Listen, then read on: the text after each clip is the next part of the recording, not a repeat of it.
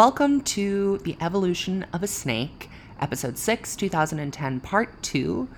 We are so happy that you're here joining us. Please make sure to follow us on Spotify, rate us five stars on the podcast app, and subscribe to us on Apple Music. We'll just get right into it. Here we are talking about the Mine music video release. So the 27th, the music video comes out with Toby Hemingway. I have referred to him in the notes as a mysterious He is he's a very mysterious figure because I think that his only notable other role was like in a horror wasn't it like The Conjuring or something? It was like something Yeah, he was in a scary or Black Swan. He was in was Black he in Black Swan? Yeah, so he was in a scary movie and um, he's a he's a dark mysterious character. He he's hot. We don't know He's much. hot.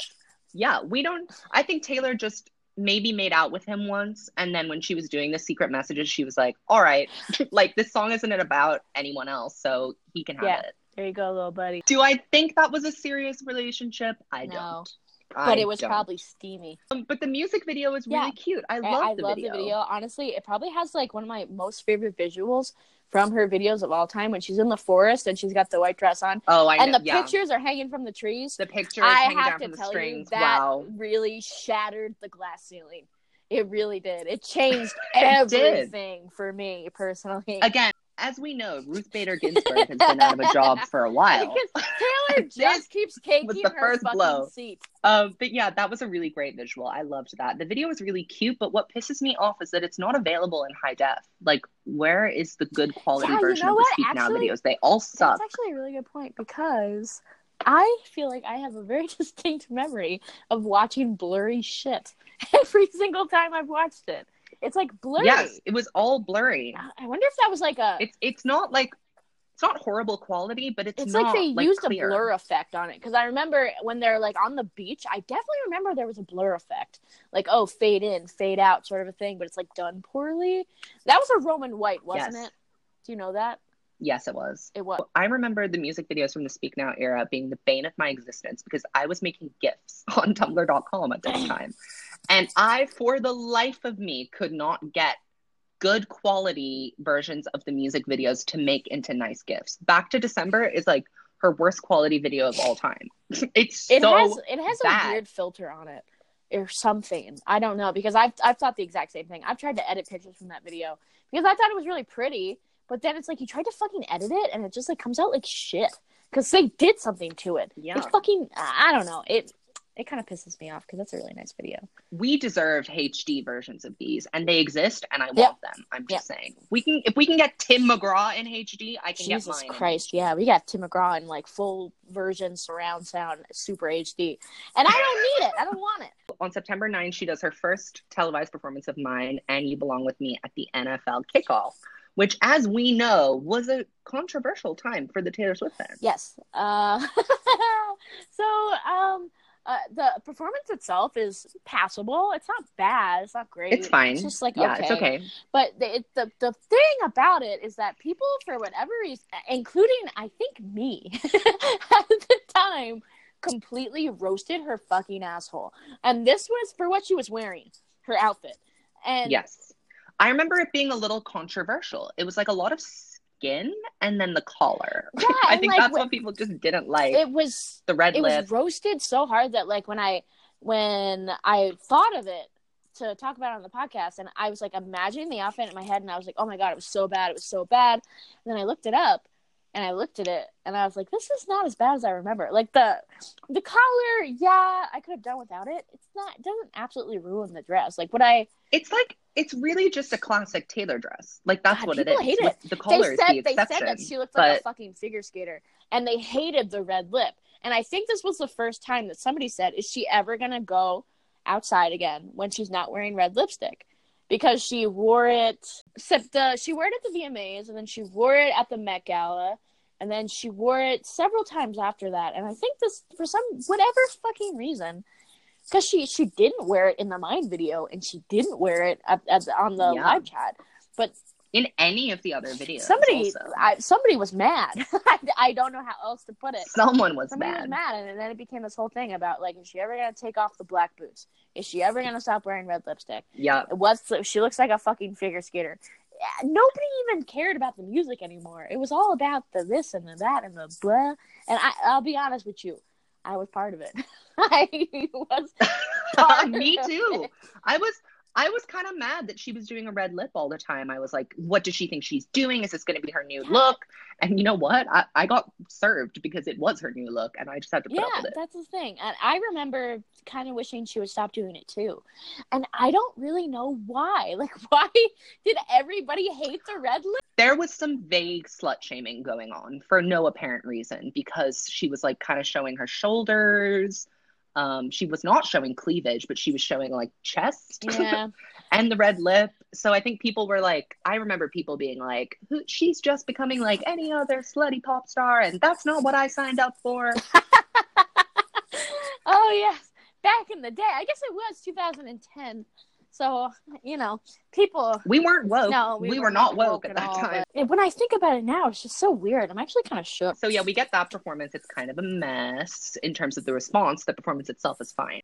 And then September 12, 2010, Psy, Taylor performs Innocent at the VMAs. Um, I don't. Why? I don't think that this was her best move at fucking all. I thought this was No, a dumbass it was- decision made by a fucking dumbass, not her. Probably Scott Borchetta or some other fucko. Someone was like, let's capitalize on this drama and get the Yeah. promo and sh- serve everyone, show them all. Because you know the thing is that that all the, all that really did was was really pour gasoline on the already small fire that suggested that she likes to play the victim all the time.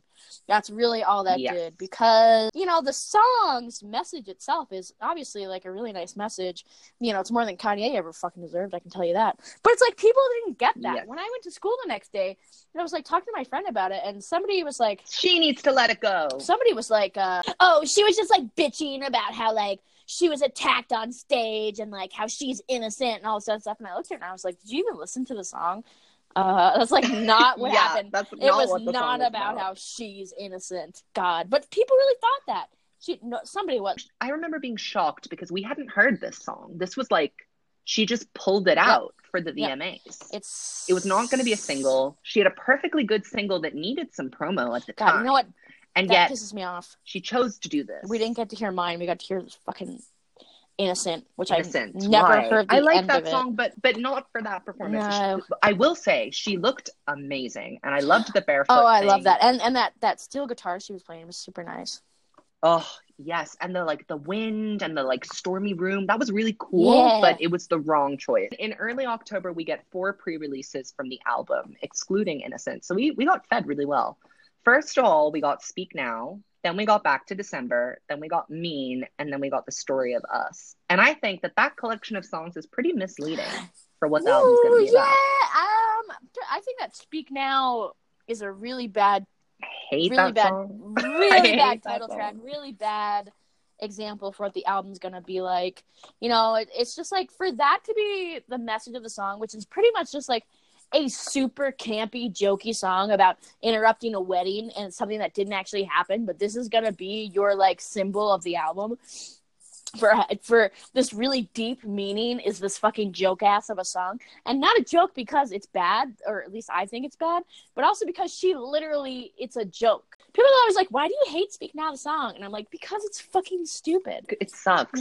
It's bad. Like it's just it's unnecessary. I don't want to hear it again. like I really never want to hear it again. I don't- Do you remember Scott Borchetta gave an interview where he was like, Taylor wanted to call the album Enchanted, but I said that you're too old for this now. Like this is a that's an immature name about like fairy tales and that's misleading. Like this album is about more than that.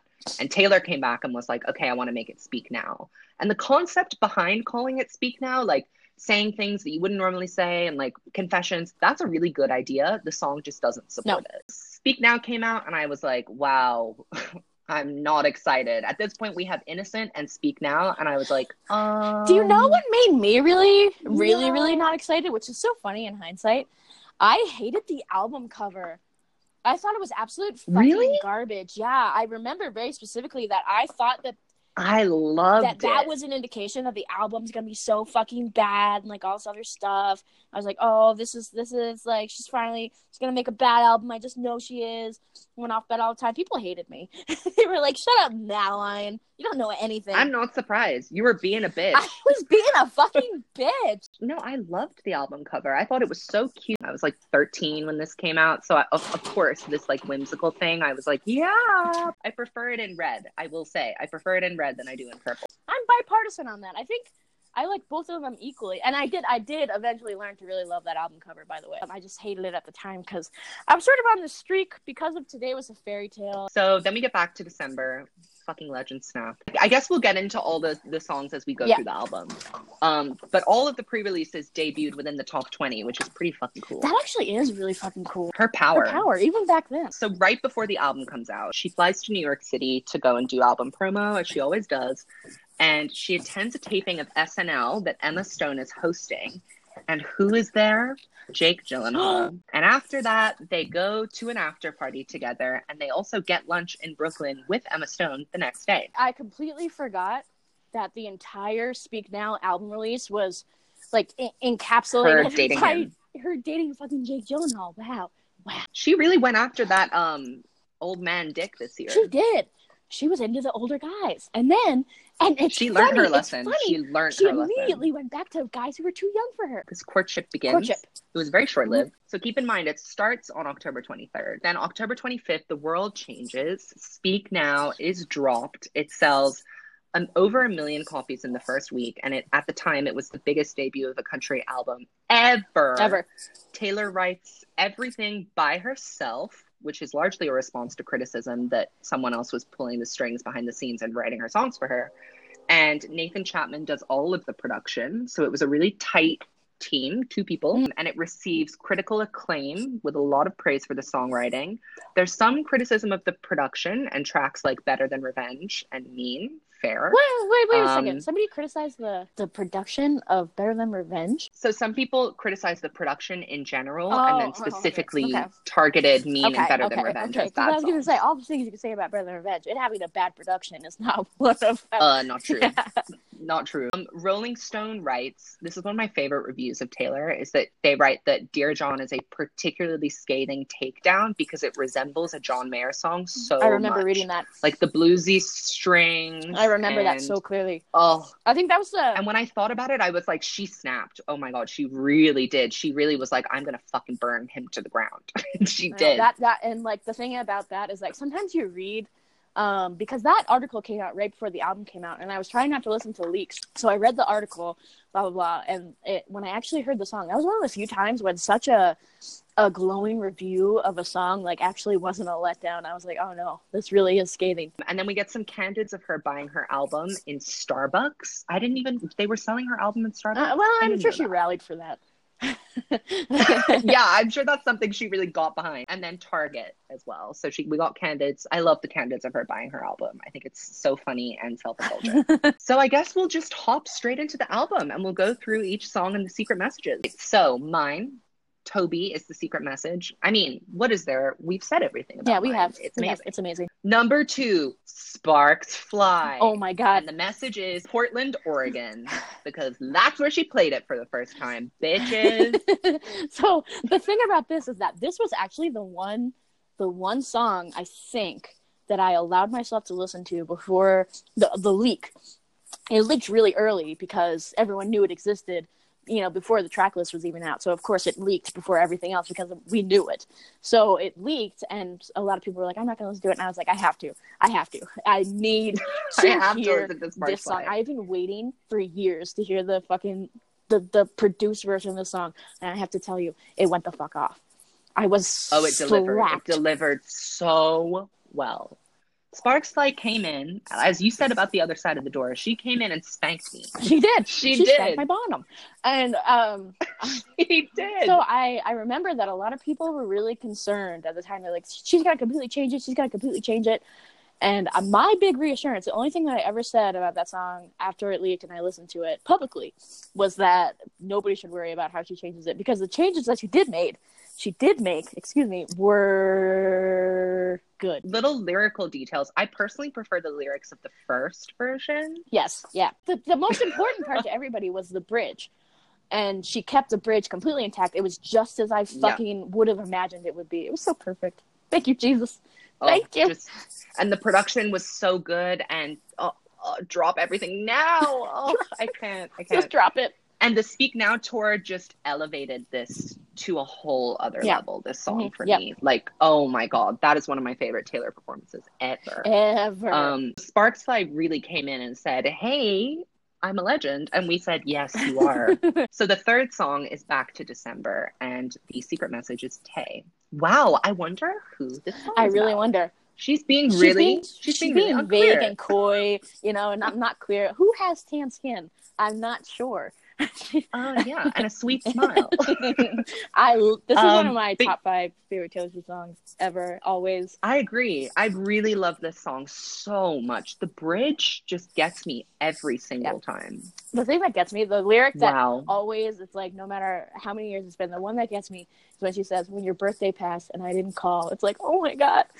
Just imagine You were such a he was bitch. such a mean to him. He's so gentle. I remember hearing this for the first time and being like, "Oh my god, they're gonna get back together." Did you also? I was like, "Wow, yeah, he, this is her sorry," and he's gonna say okay, and then they're gonna get married. yeah. I did think that. I was like, I was like waiting for the day, but no, it never came. It never ever came. It never came, but and this is the only song that we have about Taylor Lautner. To be honest, Madeline, Well, without jumping without, into some, without- some conspiracy I, theories. I do have my conspiracy theories, but th- I'll save those for a later date. There are more songs about Taylor Lautner, but I won't get into that now. You just, you just prepare yourselves, ladies, because you're gonna be shook. I would say that this is an album highlight for sure. A point about these secret messages, they're very fucking direct. Like these secret messages don't No. play. This is the most direct she's been with her messages Well, I mean, ever. she said like they're so she clear who said she was gonna speak now, and she did. She spoke then. She, She spoke then. She hasn't been speaking now. No, no, no. say. She she completely forgot Um, the message of speak now altogether. She said, "I will speak never." Thank you. Number four, I don't even think we need to really talk about this that much, but it's Speak Now, the song. You always regret what you don't say is the message. And this song is just so dumb. I really don't get it. And you know, and it's like if it was just like if this was not the title track, I would have been fine with it. But the fact that it's the title track, that that's really what irks me about it. But anyway, I've already gone into it. It doesn't make sense to me. It doesn't add doesn't make sense. Oh, but you know, um, and then well, well, well, one thing that we didn't say was that the song itself is about Hayley Williams. It's an experience that Hayley Williams had. yes, um, she went to a wedding for somebody that I guess she was in love with, and she was like thinking about, you know, like oh blah blah blah whatever. And Taylor was like, "Oh, write a song about that," and she did. so then we get the legendary track five, the Mystique, Dear John, and the secret message is "Loved you from the very first day," which breaks my heart. It's funny that you say that it breaks your heart because that's a lyric from your least favorite song, Which Superman. one? Oh my god! Fuck that! I hate that shit. Oh, I see. I don't even know the lyrics. I hate that song. I played myself. you did. You fucking played yourself. Dear John, what can we say? It is almost a seven-minute song, Mhm. which is crazy. Insane. she was being a rebel on this album. Most of the songs clock in at about five minutes, which is that's not how people make No. albums now. And like if you want if you want something to be a radio hit, your songs cannot be that long. So this just showed that all she cared about was like making a really good album, like a career defining album. And you know what? It, she fucking did it. it was. It fucking was. She did it. the the thing about this song specifically is that there's not a single lyric that you're like, oh, okay, this is filler, or this is ah, this isn't this isn't a very good lyric. This isn't blah blah blah. This is just like you know a piece of the story that's not very interesting or whatever. Whatever you want to say. Every single fucking lyric in that fucking song is like, and and the fact that it's so long, it's the best objectively the best song she has ever written. I know a lot of people are going to be I like, agree. well, the songwriting. all too well. All no, too well. I think this is better than all better too than well. all too well. This is better than, better all, too than well. all too well. What what is there to say? I, I know it's like one of those things. It for absolutely slapped us in the face. It fucking speaks for itself. yeah, go listen to it. If you haven't heard it, go listen to it. And it just, I don't know. I remember hearing that song and being like, wow, fuck John Mayer. Seriously. Like, actually, fuck. Seriously, fuck him. And then we have track number six, Mean, and the uh, secret messages. I thought you got me. Oh, you thought Bob was going to come and kill you in the middle of the night? Okay. You thought that? Absolutely. That's interesting. kills me. If you haven't seen what Bob Lefsetz looks like, you need to Google him right now and tell me Google if this is a man that you would fear. because it's not. This is like when Taylor said, "My daddy's going to show you how sorry Exactly. you'll be." It's it's not realistic. Exactly. What irritated me so much about this song is that it's about someone being mean to her, and like this is a classic. If we're going to talk about like victim Taylor, this is one of those songs. And she's like, "You're so mean," and I'm so good. And then at the end, she's like, "You know, you're just pathetic and a liar and alone in life." But you're the mean one. Yeah, you know, What is I also I, I actually have had that thought myself. Uh, she's talking about how mean somebody else is, but then she's she's gonna she's gonna come in for the kill as well. So it's like, I mean, it would be one thing if she didn't kind of make the point in the song that she's better than him in a way, because she But she did. but she did. So she says, uh, "You can't lead me down that road."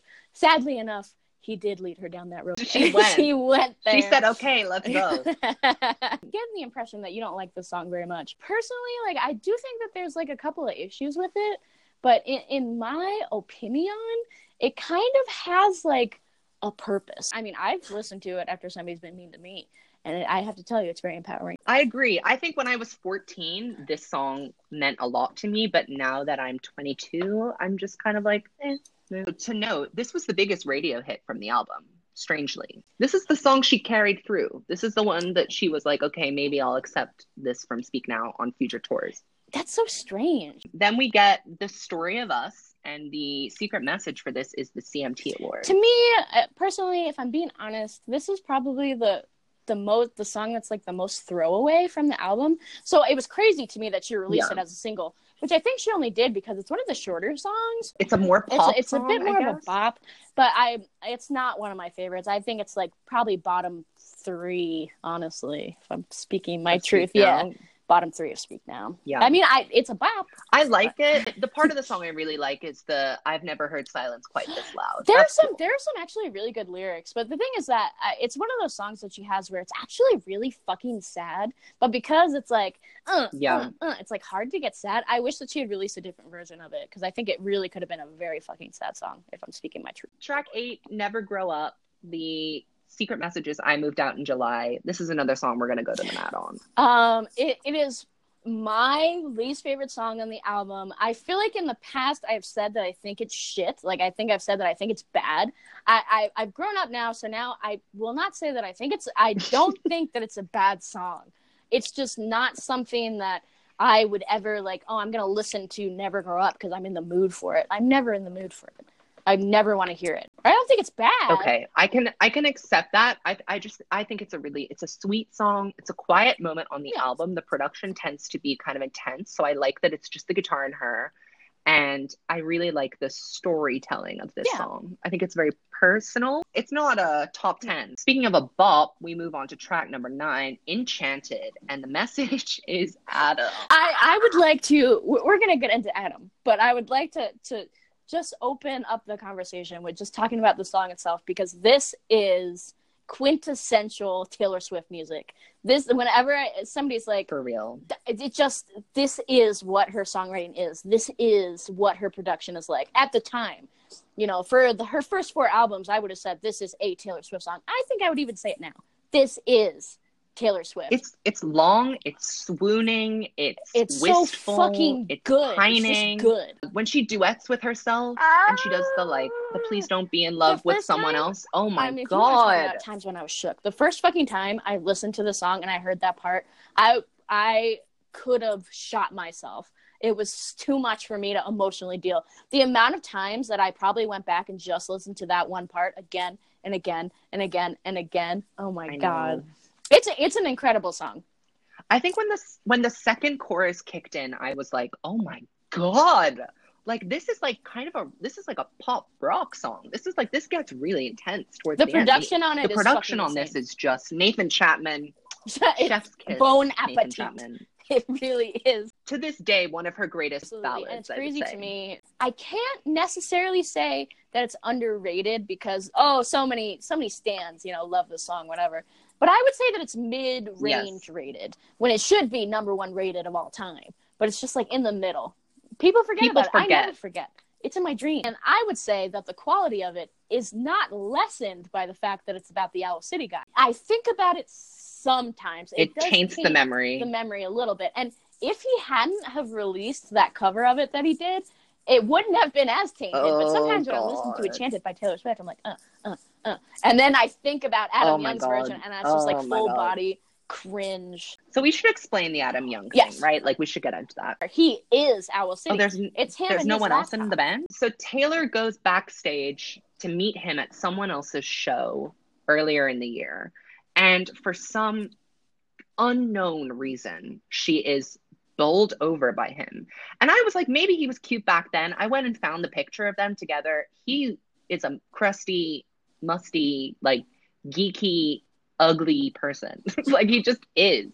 He's a cringy person. Like compared to the John Mayers of the world and the Jake Gyllenhaals, like Adam Young. He's very outspoken in the fact that he is very, very, very awkward. He's very introverted. He's an insomniac. He's a complete nerd, not just in looks, but also in in the mind. So it's like it's crazy to me to think about the fact that Taylor would have had a conversation with him that could have enchanted her in any way, shape, or form because he's so fucking awkward. And I know this not just because he said it, because I've watched interviews and he's hard to watch. He just strikes me as a loser. Like no offense to him, but like he's just kind of a dud of a person, you know? And he also has been very outspoken about like conservative values and like He- weird things uh, like the- that. this So is a, a bit of tea that is that he I don't mind bashing way him. back in the day when he was really big uh, on, for people who were like on Tumblr and were really into that kind of like indie vibe, listening to "Hello Seattle" and all that kind of shit by Owl City. But Oh so like a lot of people would message him, and he had mentioned being religious, and so somebody asked him. What do you think about gay people? And he said something. I won't say that he said gay people are going to burn in hell, but I do have a vague memory of him saying that he wasn't 100% cool with it. Something And bad. I also yeah. have a very vague, specific memory, not vague, very specific of him saying that he was anti-abortion, which at the time you could not say something like that on Tumblr.com and get away with it. So it's like, No, you couldn't. That was like the place to go and burn if you So, wanted it wasn't to say just that like that. he- Maybe Facebook, you could have gotten he away was with like it. Christian. It was also the fact that he was Christian and kind of a, a dingling. That's why it's embarrassing that this song is about him. But what's more embarrassing is the response. So Adam Young hears this song, figures out that it's about him, and all we can presume is that he blew Taylor's phone the fuck up trying to get in touch with her. I know that he sent emails to her manager, her publicist. I know that he did that. Like in my heart, I know that he exhausted all modes of communication to try and tell Taylor that he was ready to date her. So fucking embarrassing. And Taylor had moved on. She was she was in a serious adult relationship at this point. She wasn't interested in Adam Young anymore. It was a moment that passed. And Adam Young decided to make a public appeal which is how which is how you know that a guy's this- a piece of shit. Like you you ghost him and you're like i'm done with you. And then he decides that he's going to humiliate you and i did not think about this this way at the time but now as, a, as an adult i see it that way he's going to humiliate you by going public with it and now you have to respond She said cricket. She really said cricket. He wrote this long, dramatic ass letter and then recorded his own version of Enchanted. I was never in love with someone else. I never had somebody waiting on me. We know. I don't know. I don't think there'd be people lining up to take you out on a date. If you love the song Enchanted and you've never heard Adam Young's response, you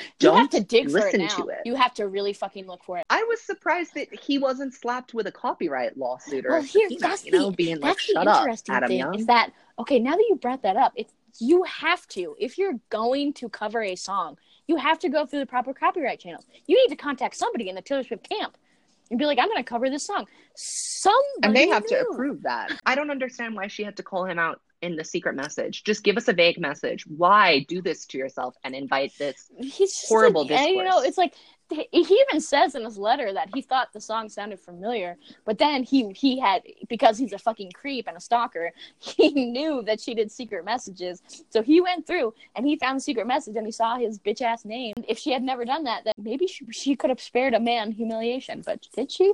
Then we get uh 10 better than revenge. So the secret message to this is you thought I would forget. Feminism off Precisely. That's what I'm saying on. because this song oh no, when it, it doesn't it slaps. Like you cannot deny that that song pops the fuck off. Oh, it goes all. it goes to the, the moon with how hard it fucking goes. Yeah, I do agree that she should never play it live again, but the live performance of it was a spank. It oh, that slap too. But unfortunately, she also slapped her female backup singers when she was Oh, recording yeah. this.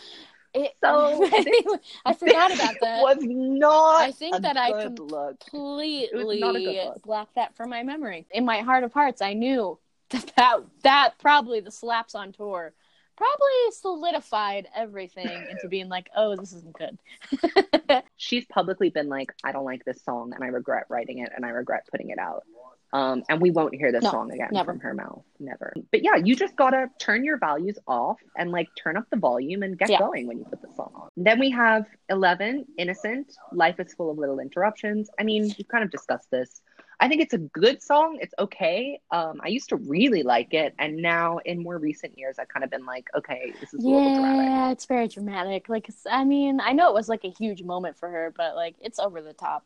And now we move on to Haunted. The secret message is still to this day. Madeline, what are your thoughts? So, uh, for me, that particular secret message is probably the most secret secret message because, I mean, I guess one could argue I'm haunted still to this day, but I, it's very mysterious to me. It, it, it, it, it could mean anything. You know what I mean? Like, it's not like, you know, the should have said no secret message where it just says Sam again and again and again. Obviously, we know what that means. This one in particular is, it's a little mysterious. It is a bit of a mystery, and I wonder what she's haunted by Right. and who did this haunting to her. Because I'm sure you would love to make the argument that it's Taylor Lautner. I, I would love to make the argument that many, many a song is about Taylor Lautner. I like Haunted because I think I think it's a song from her that we haven't really heard anything like since. It was very Evanescence, very Oh yeah, pop rock, Oh, a little yeah. punk here and there. yeah. It was definitely and uh, probably one of her um most dramatic tour performances uh if i'm being honest with you. Because you can hear the bells in the background of the of the music. It's one of those things that you don't pick up on the first you know 100 or maybe even 200 times you listen to it but it's definitely super in the background those that bell ringing. And i knew like she's gonna have bells on stage like gigantic fucking bells like this should have said no drums. And i was right there's no other way for her to And go. what does she do? she gets into the bell at the end of it and i absolutely love it. I love when she pretends to hit the bell, but she doesn't actually hit it. She like very dramatically like swings and then stops right before it the bell the doesn't even like move like it doesn't you know when you hit a bell it like vibrates. It doesn't vibrate it's not a real bell i'm telling you it's paper mache but it doesn't matter it looks good I think that it's it's a uh, a little motif of Camilla Belle, who at this point Taylor Swift would like to beat the shit out of. exactly precisely that's what i think too All right, so Haunted, we love it. It's a long song. We get vocals. We get a lot of vocals in this song. probably i think that this song and dear john are probably her best vocals on the album over and in terms of like holding a note uh, like a long note Yeah, definitely for sure which is funny because it's Mariah Carey, Taylor. it's so underrated as being a great vocal performance from her, but like it is. Okay, so the next song is one of my favorite Taylor Swift songs of all time. It is number one or number two. It is Last Kiss, and the secret message is forever and always, which gags me to this eh, eh, day. It- it- that is probably it's it's a it's a gag. It's probably one of the saddest secret messages, just just because of everything. I mean, like in the context of the song and who it's about, just thinking about forever and always. I mean, it's almost too fucking sad for me to deal with. what I love about Last Kiss is that it's part of a trilogy, and I call it the Holy Trinity of Taylor Swift songs. So it starts with Forever and Always, Then it goes to Last Kiss and it ends very nicely with Holy Ground. And if you think about the progression of emotion within those three songs and her personal maturity that is shown through the connection of those three songs, I would like to give her a Grammy for this specific motif that she carried through. I love Last Kiss. I think it is some of her best detailed emotional lyrics lyrical writing. I think that the song is hauntingly beautiful, not to bring haunted back into this. It's one of those like sit in your room and cry songs and I love those songs from Taylor. Absolutely. And that's the other thing about it is that I mean, it is so lyric focused. It's not it's not heavy on the production, but the production itself is so good in that like really simplistic way. Those fucking those chords, the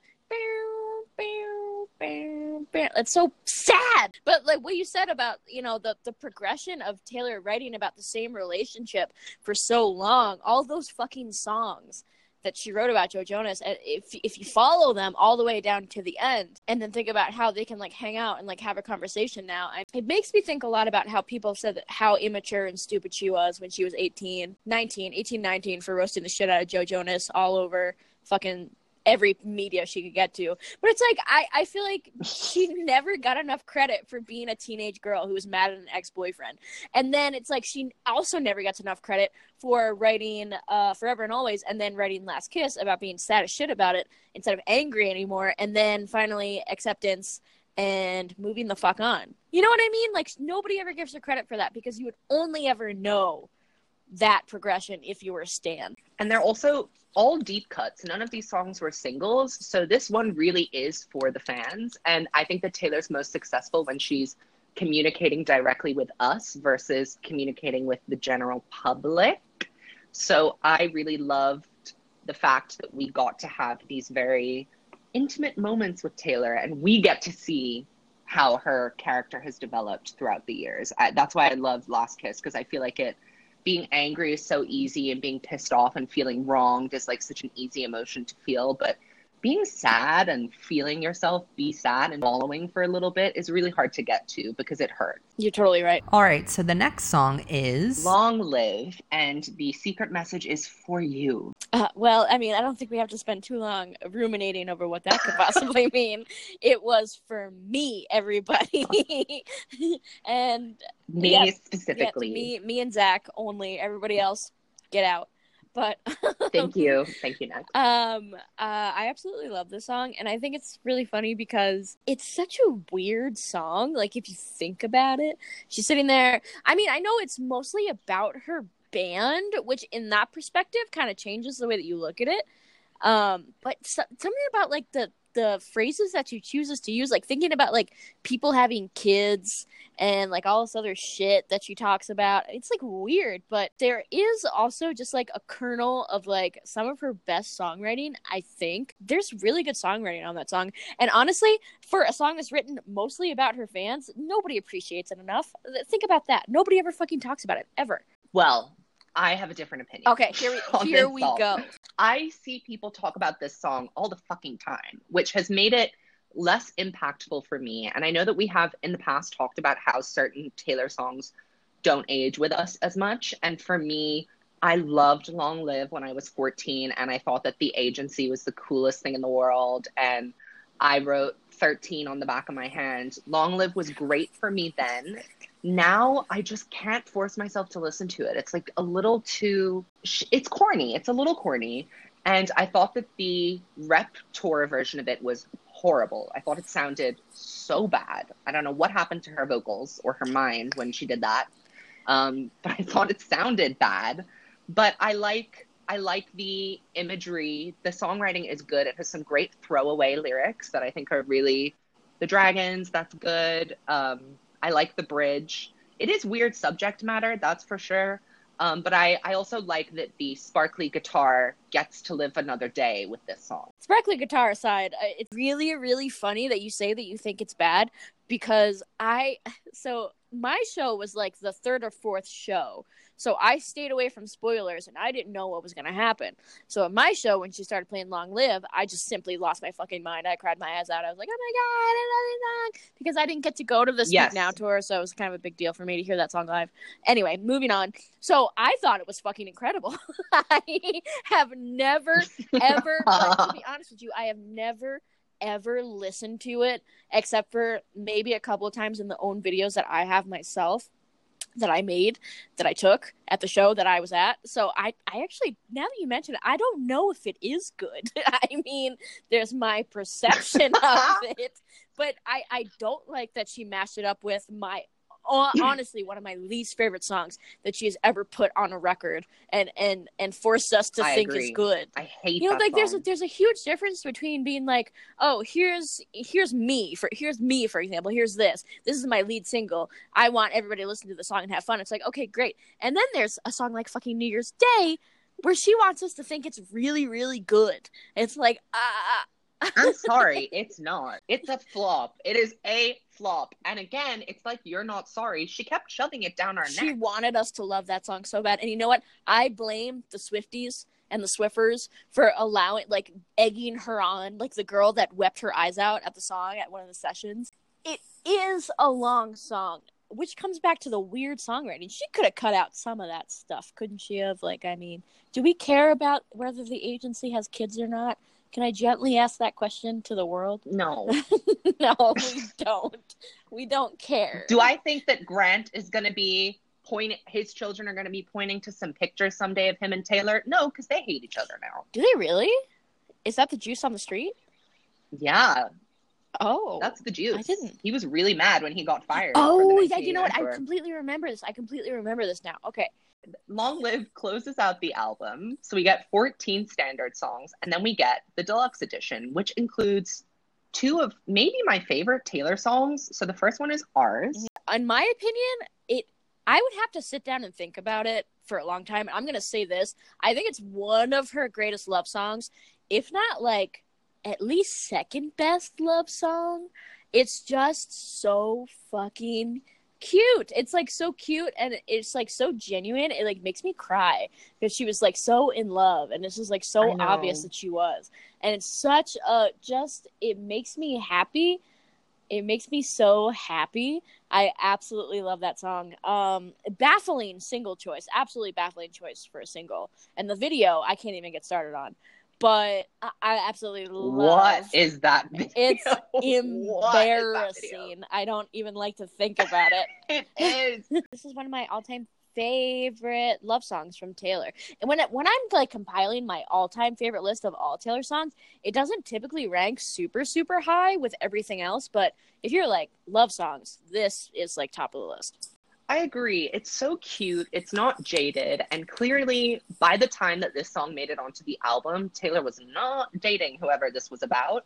So I kind of like the fact that she put it on there anyway and continued to perform it with such conviction because she really, like, her eyes sparkle when she sings this song. She just looks like she's feeling all of those emotions again. And that one line of people throw rocks at things that shine, like, wow, wow, Taylor. Definitely like one of the most universal lyrics that she has. It's just like very wise. And also, also we love this because Scott Swift kind of gets dragged, and we like that. uh yes, he does get dragged.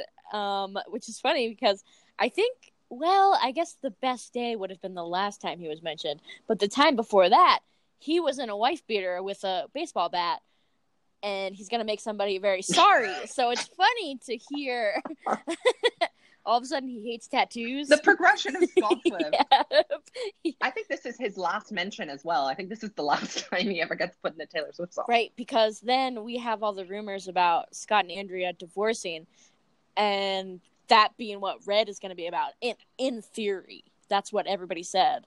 Yeah. Wow, what a stupid ass theory Right? that was. So fucking stupid. So the next bonus track that we get into, I Madeline and I are gonna have a hard time talking about this one because we're stands. It's if this was a movie. Uh, this- yes, so this genuinely does rank top fucking ten all Taylor Swift songs Yeah. all time, which pisses me the hell the fuck off because she pays it not even dust, less than dust. She pays it specks. Specks. It is appalling to me that this song was treated the way that it was. We are in I think complete is agreement about this this. for once. Yeah. For once, we agree on something. And this is in my top five songs. And every single tour, I make a million posts being like, please, you absolute A grade flop. Play if this was a movie. If you have any respect for my people, She doesn't. She doesn't She won't. respect us. She won't. She, when I think about the 1989 tour, when she was on that kick where she would only ever play either 15 or Fearless, it's like, oh, so Why? So, or you belong with me. So uh, Move on. So so I can't get. You know, not only can I not get Wonderland, but also I can't fucking get if this was a movie. I this is what this is like what happens to me. It hasn't happened to me since it didn't happen to me at all on Red, thank God. But like the deluxe song, "Come In with the Rain," "The Other Side of the Door," and fucking Oh. if this was a movie, like all these fucking songs that she makes deluxe songs, and then she she acts like they're pieces of shit. It's like you know you release them for a reason, Miss Swift. So where is it? If she ever did choose to play it live, we would finally have the answer to the question that has Oh, the question. literally The driven question. if this was a movie stands wild for the past I don't what how long has it been? Ten years er, oh, ish? Oh, 10 years. yeah, Yeah. ten years of the of if this was a movie, what is the lyric in the bridge? is it I What is it? I, None of us can come to an No. agreement on it. We have been fighting, Mhm. ripping each other Yeah. apart. And you know what? This discourse comes up, I would say, once Yeah, a year and- at least. and It, it is- just comes back. that doesn't sound like a lot, but if you think about a rant a fucking deluxe song from 2010, that's a lot of times to be And talking we want about the it. answers. Yeah, and we want the fucking answers. So what's your thought? So What I do you think the lyric I is? go back and forth. It's like every few months it'll come on and I'll listen to it and I'll be like, eh, it could be either one. But I tend to lean more towards I've been waiting for you ever since you've been gone. But when I actually sit there and listen to it, I hear wary. It's like it's I hear it. She Mm. she makes an E sound. E. What is she saying? But her, this is my thing with Taylor. Her enunciation can be so terrible that for a long time people thought that there was a mystery Eli Oh my god. being sung Oh about my in this song. God. Who is he? It's like the Starbucks lovers thing. find him? And like these are all things that I Ugh. never hear. I never heard Eli. I never heard Starbucks lovers. What what do you think? I think I am the only person that thinks this, and I fight my corner viciously whenever this conversation comes up. I have never changed my belief. My belief is that the lyric is, I've been waiting for you, baby, since you've been oh gone. oh my god. That's it. That I've is my been- thought. I refuse to change it, Okay. no one agrees okay. with me. Okay. Okay. You know what? The thing is, I I'm No one agrees. I'm like half with you because I definitely hear the E, but I don't know if I hear the B sound. I'd have I'd have to listen to it right now and really turn. I mean, all of the millions of times I've already fucking done that, gone back and listened to it again and again, turning it up as loud Yep. as my ears can take. And do you know what the absolute fuck of it all is? The fuck of it all is that I have planned on three different occasions when I have met Taylor to ask her this question. And every single time I forget to do it. And then I get on Twitter and I'm like, y'all, I am a flop. I couldn't remember. Literally, the first time I met her in 2014, I said, oh my God, I have to ask her about the If This Was a Movie lyric. Forgot, met her on the 1989 tour, forgot, went to her house, forgot. And you know, the thing that really gets me is that at this point, like let's just say either you or myself or somebody else that's interested to know gets to meet her in the lover era, she I bet you a million dollars She's gonna be will like, not She's gonna be like, fucking remember. I know it. I can feel it in my heart and I don't know if I can live with that. and I don't know if I can live. No, she's she's gonna be like, oh my god, that song. Haven't heard that name in a while. Um, yeah, I don't know. I just forgot. But I, I'd be like, Taylor, get out your fucking phone, find the song in your phone, listen to it, and remember. You hear me? She's gonna be like, I don't even have it on my phone. Really think about it. I don't even have that song anymore. Something to note: this song peaked higher on the Hot 100 than ours, and ours was a single. And if this was a movie, it was a flop that was ignored. You know what? so I never the knew that. people want it. The people loved it. I, I think. I mean, getting into the actual crux of the song, it's some of her best work. The lyrics are so fucking good. The production is so fucking good. I don't understand how Ugh. this didn't make it onto the record. I mean, I guess when I think about it, like it doesn't quite fit with all the other songs, but uh, it doesn't fucking matter to me because it should have been a main song and it should have been on the tour and it should be played every night for the rest of forever. It is also a cinematic song, so it really deserved a video. Like, think of the rain. Think of Taylor standing outside someone's door getting fucking soaked. Like, this is classic Taylor imagery that we need. All right, and then I don't want to spend any time talking about this next song because I fucking hate it. It's Superman. So Zach hates the song. I would like to say that I consider myself uh indifferent. I mean, I don't hate it. It's in like the, it's very corny. It's so much cornier than I think anything she has written up, up to that point. Up to that point, I'll be I'll be fair. It's up to that point. It's really embarrassing. It's even to me like worse than anything. I'm okay, and I I kind of like the song, but I'm gonna I'm gonna roast a little bit. It's it's it sounds like it belongs on the debut more than it belongs on her third studio album. You know what I mean? Like it's very very just Mhm. kind of childish. I hate it. I hate it. I think that Scott Swift deserves no real estate in these precious Taylor Swift songs. And I also have a personal vendetta because this song was a secret song on the Speak Now tour. And if this was a movie, is kept locked in a cage screaming for attention?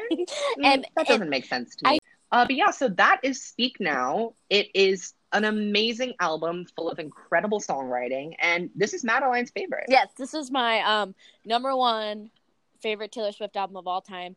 I it would take a really really really special album to knock it out of top place. No album that she's released since is ever going to be able to do it. this is where we kind of get into the sad part of the year. And this part of the year makes me really sad because we don't often see Taylor in public upset. I feel like she's super guarded with her like personal feelings when she's out and about.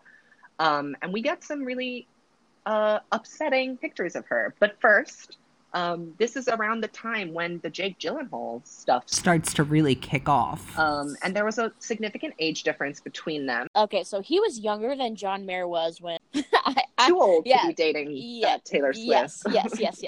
So on the 27th, she performs. I don't know if you remember this. She performs in the airport in JFK Oh, bitch, I, uh, I for remember. JetBlue, I remember, bitch. Don't think I forget. I remember that shit. and then and then she gets on a plane for a six-hour cross-country flight with fans and reporters. Can you think of anything worse? I cannot believe I. You know what? I'm gonna be honest with you. I remember the performance because I remember the pictures. I don't remember the detail that she locked herself onto a flight with fans and reporters for six hours.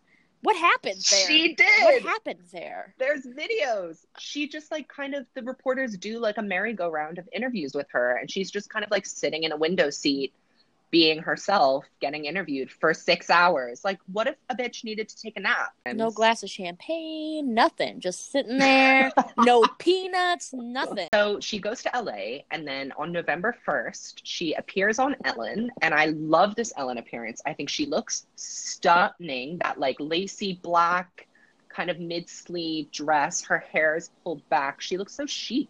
That's the one where she does mine, right? She does mine Okay, yep. acoustic, Yep. like entirely on the guitar, Yes. and then she does back to December. Okay. I stand this performance. Yeah, I totally, I absolutely stand that performance of mine. So super underrated. People do not talk about it nearly enough. But as as No, a mine aficionado and stan, I must say that it is incredible, and mine should be Oh, performed amazing. acoustically as often as possible because it. Not that it's the the original song. I mean, it's not better than the original, but it is as good as the original. I would argue. And I always forget that Taylor is actually like a very talented guitarist, and mine shows that off very well, especially when she's playing her wood guitar. You know the one I'm talking about, the Is that the twelve string? the like glossy wood one. No, not the 12 string, the other one. But it's like the same Uh, concept. yes. Actually, maybe she did play the 12 string on Ellen. Legend. And her vocals were really good. I just think that if only Taylor could remember the words to mine when she plays it live. She doesn't do that anymore. She always forgets something, which is offensive to my culture. This is where Ellen starts to really badger Taylor about her relationships and like put a slideshow on the screen of all the people she's dated. And I just don't like that. And I don't think Taylor liked it either. Like, I think she pretended to think it was funny, but I think it actually made her uncomfortable. The one I'm talking about is the one where Ta- where Ellen hands her a bell and is like, ring this if Oh. you have made out with this guy. And they put Cory Monteith on the screen, didn't they? That's what I remember from it. Yeah, they did. Yep. She Okay. definitely made out with him, just by the mean, way. you know, I mean, why not? That's my whole thing about it. is, Yes, wouldn't why not? you have done it given the chance? I would have. Ellen badgers Taylor about John Mayer during this performance, which is during this interview, um, and she asks about Dear John. And Taylor says, um, uh, Ellen says something along the lines of, Isn't this about John Mayer? Like, wouldn't, if you were John Mayer, wouldn't you think that this song, Dear John, was about you? And Taylor was like, I think that's very presumptuous, and said something about angry emails. And she, she popped off. Every time that I think about it, I wish, pray to God that I could go back in time and make this a reality. I wish that she had fucking treated John Mayer the same way that she treated Joe Jonas. Just like came for his neck. Please. Please, He I deserved he deserved it so much more than Joe Jonas did. Like I know that Joe Joe was a dick, but he was a dickish He's and a like dumb really, boy. at least he wasn't a perhaps a predator. If I can speak my absolute Yeah. truth, I, I mean, ladies, who would we rather see roasted on an open flame on Ellen? I personally would rather see John Mayer than Joe Jonas. Please. Me too, and there's some real tea there. There's there's definitely some real tea that we will never get to hear about that I would like to know. No, I would. I would like to know. And then also in this interview, she gets questioned about Jake Gyllenhaal, and Taylor says, "I'm always optimistic about love," and that makes me sad. ladies, love is a ruthless game. Unless you Mm, play it good and right. mhm. Everybody foreshadowing. is. It is foreshadowed. Bow, please take a bow. by the way. yes. So she's letting us know that she's very hopeful about this relationship. And that's something I really appreciate about Taylor is that she really does seem to go into every relationship like it's brand new and she is completely wide-eyed and not jaded about it until reputation. Until one might argue wildest dreams. Dancing with the Stars, Taylor performs Mine and White Horse. I have absolutely nothing to say about any of her Dancing with the Stars performances. Uh, remember when she did jumps and fall? Mm, okay, I have something to say about that. but other than that, it's Dancing with the Stars. That's what I have to say about it. And Then also around this time, Taylor and Jake go to Big Sur and they get ice cream sundaes and seem very friendly, according to an eyewitness. Um, and then he reportedly flies her out to the UK on a private jet to spend time with him while he's doing promo. I actually did never never know about the Big Sur thing. I didn't know about that. I knew about the maple Me either. lattes, but other than that, I don't think there are pictures of it, but there were eyewitnesses. there were eyewitnesses. So I think it's cute. Also interesting that uh, the next time Taylor goes there is with Karlie Kloss. I'm just saying. That's all I'm saying. Uh, just putting it out there for the girls to do with what they want. Giving it to the Kaylors who so desperately need attention. Yep, yep.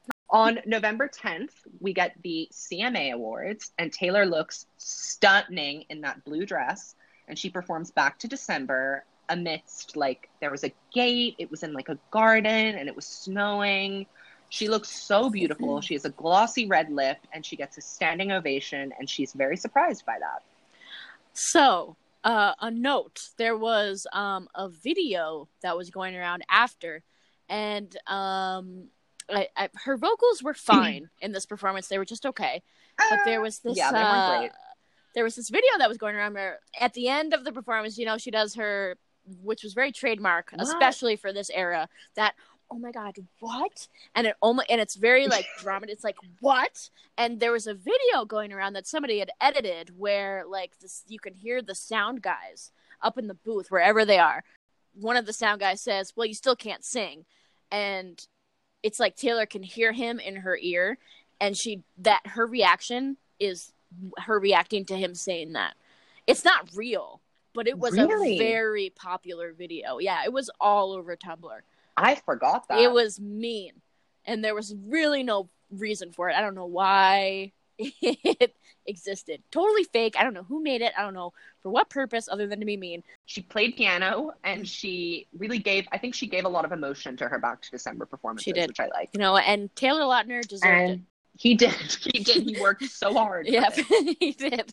So then on the 15th of November, a mere five days later, Back to December is officially made the second single from Speak Now. Well fucking deserved. Well deserved. And she peaked at number six, which is not bad for a ballad. That's pretty pretty impressive Mhm. on the Hot 100. Yeah. And it received critical acclaim. I loved this because for all the haters, this is literally the maybe I'm the problem slash I'm sorry song that everyone was so thirsty for. I know, and like the thing is, when that joke became like the joke that it was, uh, Back to December already fucking existed. So it's like, I, I, have you ever heard it? Like, no, of course they didn't, because they don't give a shit enough. It's just some fucking like local thing to say, and at you know, locals don't know Back to December like the rest of us do. But then we get another performance of Back to December, and this time she does the legendary, iconic, wonderful Apologize mashup at the AMAs. And Yes, she foreshadows the future by debuting some bangs, and she wears a suit, and she wins Country Female, and she just fucking nails. She looked amazing. The vocals, looked again, incredible. not there, but she served such a look, and it was a very different look for her at the time. You got to keep in perspective that this was not the adventurous Taylor you know today. That was it. I remember being fucking shocked when she came out in that fucking pantsuit. I was like, "Hello, who is she?" And then she gives a Rolling Stone interview where she says, someone asks her, So you're not going to have a wild night out when you turn 21 in December? She says, I don't think I was born to be in the club, just to throw that out there. Did she lie? No, and like to this day, I mean, what immediately comes to my mind, and this is so off the cuff, what immediately comes to my mind is when she was hanging out with Drake. What is it? His birthday party? Whose party was it? I don't remember. But she has like Oh, those yeah, gold like Drake's tattoos party. on. That was as close to like being in a like dance hall Club. situation that I've ever seen her. But what also comes to mind is when she was dancing with uh what's his face? Hiddleston, Tom Hiddleston. Uh, where she just slides out of frame when she realizes she's being filmed. Love that. love it. All right, so we've established Taylor, not a natural party girl, but we're going to let her live. Yep. Um, so then Thanksgiving comes around, and this is, you know, this is some folklore in the Taylor Swift fandom. These candidates, you are right, Madeline, are some of my favorite ones. So she goes to Brooklyn to spend Thanksgiving with Jake Gyllenhaal and his sister. Maggie describes it as a good time. That's all she says. That's all she's ever said on the topic of Taylor Swift. um, then they go to Nashville, where we get the iconic strolling with the maple lattes. This is iconic. The images, the images, ladies. I would like to talk to Mm. everybody about how in the video, in the video of them walking into the cafe, Jake Gyllenhaal does not hold the door open for her. And what happens? What happens is we get begin again. Eh, what you happens. don't know how nice that is. The thing that gets me is that this fucking relationship, it, it we had so little about it, but it's like when you listen to Red, you're like, holy shit. I already knew all He of hurt this. her I already than John. saw this. I saw him not open the door for her at the maple lattes thing. All they did was go to a cafe and get maple lattes, and it's like the biggest fucking deal. I mean, These these were Easter eggs before that- Taylor yeah, um, yeah. culturally appropriated She Easter eggs before she even realized that that's what they were doing. Mm, the connection between all of this. I mean, I feel like a, a tin hatter sometimes, like really a conspiracy. I mean, I yeah, it was. She fed it to us. She said, "You want the drama? Here it is." all of these basic ass Swifties that love all too well and also decide to hate Jake Gyllenhaal, you better be showing up at his door and giving him reparations because it wouldn't exist without him. exactly. I, you know what? My opinion on the Jake Gyllenhaal and Taylor Swift relationship, I don't know that I really specifically have an opinion about him as being a Taylor Swift boyfriend. I have an opinion about him separately from Taylor Swift, which is that I think he's okay. I like him. He's fine. Yep. As for being fine. with Taylor Swift, Um, I'm like, okay. As for him being in the we Red actually album, don't have enough tea. What I think happened with Jake and Taylor is he didn't show up to her birthday party. We know that. but I also think he cheated on her. Uh, because and I think the cheating on Taylor Swift is the worst thing you can do to her. I get the impression that she really is not a fan of people who cheat and she thinks that it is like the ultimate worst betrayal that anyone can do. So, I think that he cheated on her for sure. Okay. Um, I will take that. I think I could see that happening. But what I think happened is I think that um he couldn't deal with how famous she was and how much attention it was getting because he's a very very private person Mhm. and he just as she says in all too well was running scared. He's like I can't fucking do it. Gotta Yeah. go. Which I think for her would be And like the wind, the wind was the wind was in her hair. yeah. And I think for her, that kind of a fucking thing of just be like, I choose something else over you, be it another person, be it, you know, um, his own privacy. Like, it sounds kind of shitty when I say it. Like, oh, you're choosing your privacy over me. But it's like that kind of a thing where it's like something is more important to me than this relationship. Where, and I think for Taylor, there was nothing that was more important to her than that relationship. And so I think that could have been deeply, deeply heartbreaking to her, which to me makes sense for the uh, entirety of the album, for everything that kind of like everything that was in the Red album would make sense. As sad as it was, like that happening makes a lot of sense to me. I, he could have cheated though. I mean, it's totally, totally feasible. But that's just that's just my uh It was rocky as well. It was very rocky. Um, and we get this from We Are Never Ever Getting Back Together. Clearly, they broke up and got back together multiple times. So I think that it definitely wasn't ever like smooth sailing in this relationship. I imagine that he broke up with her a few times because he couldn't handle the press and the attention that came with it. Um, and eventually she was like, all right, bye. Yep, I've had enough of this shit. Mama got to walk. So then we get one of my favorite pieces of food, which is the Thanksgiving special. So much good food. Oh my god. I forgot about that. You're okay, so can we right. talk about the Back to December in Central Park? Oh Uh, mother. Oh my god. I had that on Joni Mitchell's iPad. career ended on that day. She absolutely killed all of the girlies that came before her and all the girlies who were going to try to come after her. Everyone. It the, the she That was it. It was over. it was over. It was done. She said The strings, Oh, the strings. okay. Oh my god, I can't. I I can't. fucking and Oh, I was so remember being so fucking jealous of everybody that got to go and Oh, like be there. I think I all actually knew I knew there. a couple of those girls too. They were just like Tumblr girls, but they were lived in New York City, so they just got to like go and be there. Fuck them. I, it's just like I'm so I'm so mad at them. Yeah. that that is a Taylor experience that I would actually like save up a bunch of money and pay to experience Oh yeah. if I could. That was that would have Well, I been mean, I amazing. mean- um so yes, I mean we got some amazing performances in this special. I think the worst one is Haunted. She is lip syncing or they put the track over Oh, her girl. actual performance. I don't know why, Uh, yeah. but they did and it's like in a theme park. It's very weird. It's too Uh, much. it's uh, you said the theme park, and like I had this like that's so Raven moment of being like like remembering it. Holy shit, I forgot about that. That has been repressed. I'm gonna watch that shit too. there was a cute performance of Mean, and there was that little thing where she was like, she staged walking up the stairs and getting a song idea, and then just stopping in her tracks. Oh, I remember that. going to her phone and doing the voice note. The pictures of that moment of her in that fucking beanie, I- that they will never go away. I don't- I don't see like that photos beanie. I don't like that beanie. I don't like that fucking beanie. I'm over it. I've had it. Why was that Fucking blue I don't know why that was beanie. the picture. It's so it it's it, why does everybody like Yep. it so much? it looks terrible. All of her hair is stuffed in it. She's wearing a purple flannel. has- Like it's just not. It makes It's them not look the like an one. alien head when people do that when they stuff all their hair into a beanie. The Enchanted performance was good, but the I think the second best one to Back to December was when she did Long Live on the Oh, bus. love I it. loved And actually, speaking of, uh, if we're gonna do a bad moment from that special with the beanie, we're gonna have to do a good one, which I see all the time. That GIF of her in front of the bus, and she like mimes herself like as the Speak Now her. Oh, I love love that. that. Love that. love that.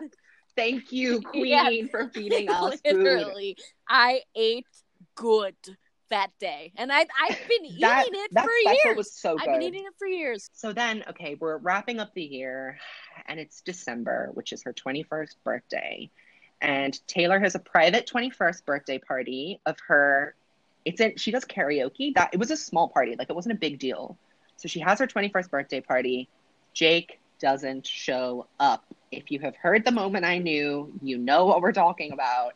He just she says, please come. He says, no. There is some footage of her doing karaoke with Liz, and that's the only scene we get from the actual party. Yeah.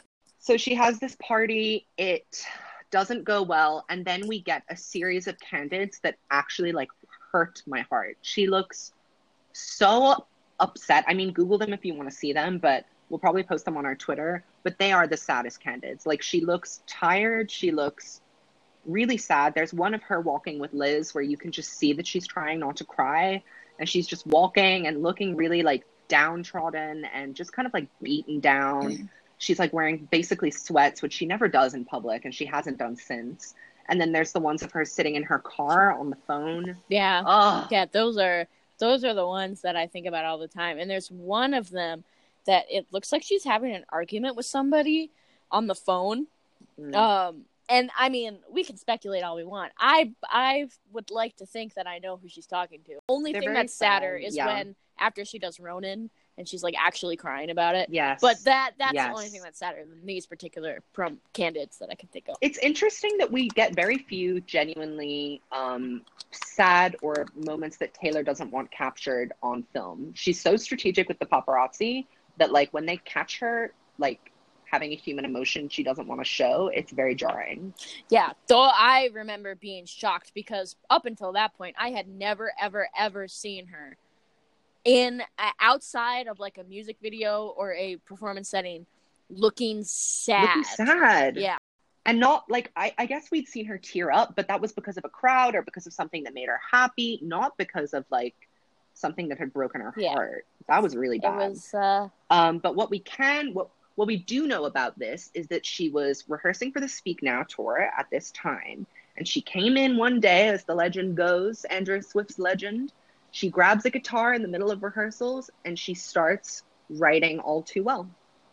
So to conclude, the year it was a very it was a big big year for Taylor. She won her first Grammy. Speak Now came out. Mine leaked. She gave us some of the best songwriting of her career, and she had a lot of heartbreak. Yep, that that's the conclusion. If you liked listening to this episode, you should absolutely follow us on Apple Podcasts. You should give us five stars in the podcast app. That's very important.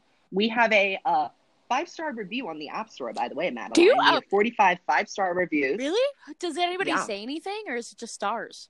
Yes. Oh. Yes, you should go look. oh, I we will. have a lot of reviews. I, of I really must go look as soon as possible. I love reviews, especially positive ones. people saying really nice things. But I've realized that the Apple Store reviews don't translate to the podcast app reviews. Oh, So if you would please kindly go into the podcast app and give us five stars, maybe write a little something, say all too well sucks or something Yep. so that we know stir the pot, stir the so pot. that we know it's you. Yeah, say something scandalous. Also follow us on the Apple Music podcast arena so that you can get updated on our new releases. We are really trying to get back into the swing of things. We've got two episodes planned for you coming. Um, also follow us on Spotify if that's where you listen. And you know, follow us on Twitter because we actually have started to use that quite a bit at T Swift Podcast. We are so happy to have all of you listening. We really appreciate it and your enthusiasm, even when it uh, goes into harassing us to put new episodes out. Sometimes we deserve it. Yes, yes. We I realized that we had like a legitimate two month break between episodes. yeah, you know what? But bitches gotta eat. Bitches must eat. Yep, and we're not getting paid. Don't forget, Yeah. we don't get paid for this Yeah. shit. All right, so thanks, guys. We'll see you in the next episode.